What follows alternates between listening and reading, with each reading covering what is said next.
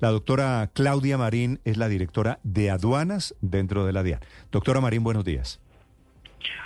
Eh, muy buenos días, Néstor. Buenos días a la mesa y a todos nuestros usuarios que seguramente nos están escuchando. Ok, doctora Marín, quisiera preguntarle primero, esta declaratoria de contingencia, ¿qué significa? ¿Qué es contingencia para la DIAN?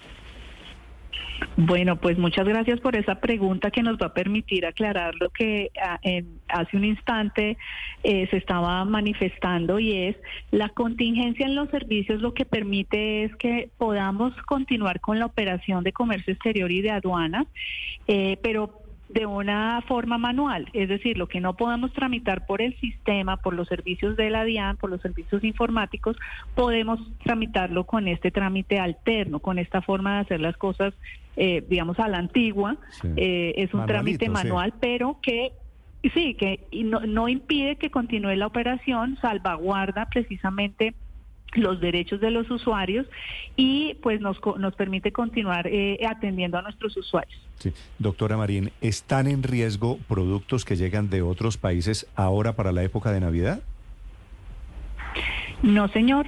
Eh, precisamente como le manifesté, nuestros usuarios están siendo atendidos eh, dentro de la normalidad que se puede decir que podemos tener en estos momentos de contingencia. La contingencia no suspende plazos ni agrega más plazos. Lo que hace es salvaguardar precisamente que la actuación se pueda llevar a cabo de forma manual por el impedimento que se tiene de hacerla en el sistema.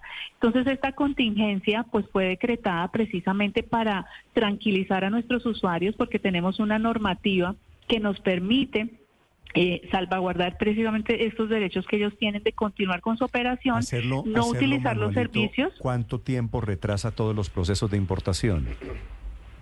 Bueno, la verdad es que tratamos de que lo retrase lo menos posible, pero digamos que estamos preparados con todos nuestros equipos de aduanas en las diferentes ciudades del país, en los puertos, aeropuertos, para poder atender en el menor tiempo posible y revisando qué estrategias podemos ir eh, acompañando a toda esta contingencia que esperamos que sea levantada rápidamente, pero obviamente eh, conteniendo a nuestros usuarios en el proceso.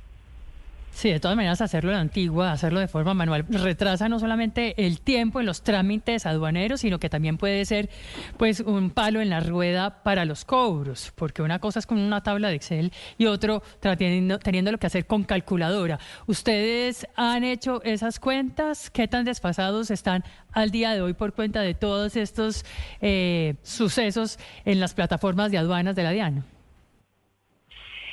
Pues mire, la verdad es que los procesos se han tenido que atender y, se, y, los, y le hemos dado las prioridades a los procesos que requieren esta, esta atención inmediata, pero no tenemos un reporte de, digamos, de una específica tardanza en horas o días de los procesos.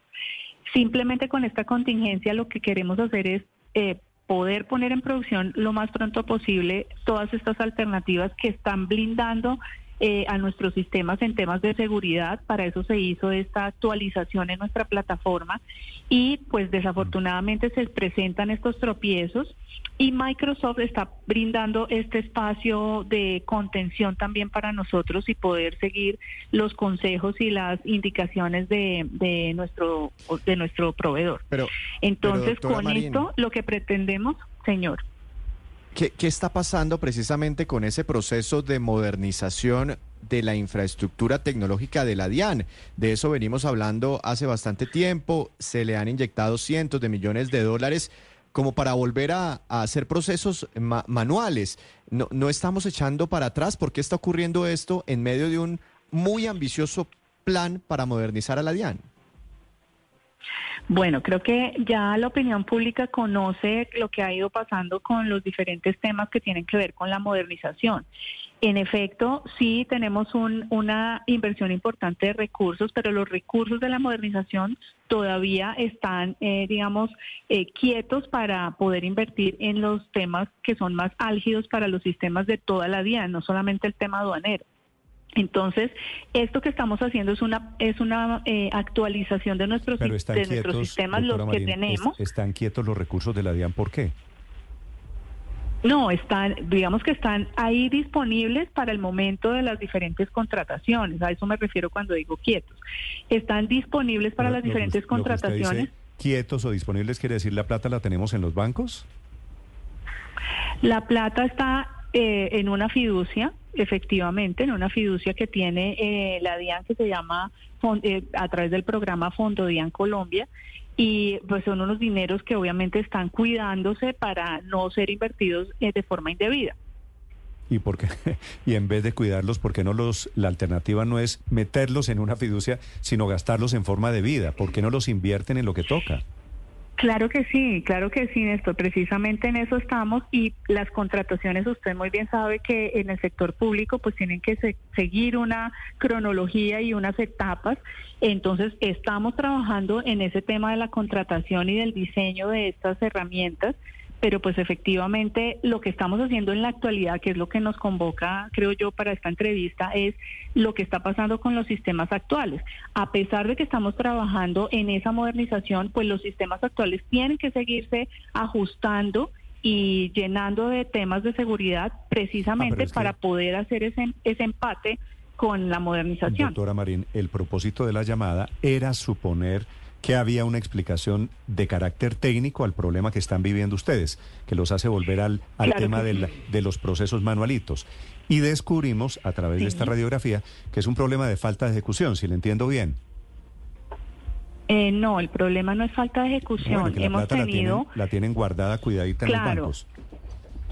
Claro, lo que pasa es que en este momento estamos teniendo es un ajuste en los sistemas actuales mientras se hace toda la planeación y, y, desarrollo de lo que viene con estos recursos que son préstamo, que es un préstamo además es un préstamo del BID y precisamente eh, necesitamos ponernos a tono para poder recibir todo lo que viene. Entonces no es que estén las cosas quietas, es que estamos trabajando en dos frentes la modernización con estos recursos, pero también lo que tenemos actualmente, que es lo que le permite a nuestros usuarios mantenerse conectados y poder llevar a cabo sus operaciones. ¿Cuánta plata tienen en la fiducia? Eh, nosotros no podemos parar la operación. Por eso es que estamos haciendo todos estos ajustes en nuestros sistemas. El monto total son 250 millones de dólares para toda la DIAN para toda la modernización de la entidad. 250 millones de dólares, la DIAN atravesando este problema. Esta es la respuesta de la directora de aduanas de la DIAN. Doctora Marín, gracias por estos minutos. Con muchísimo gusto.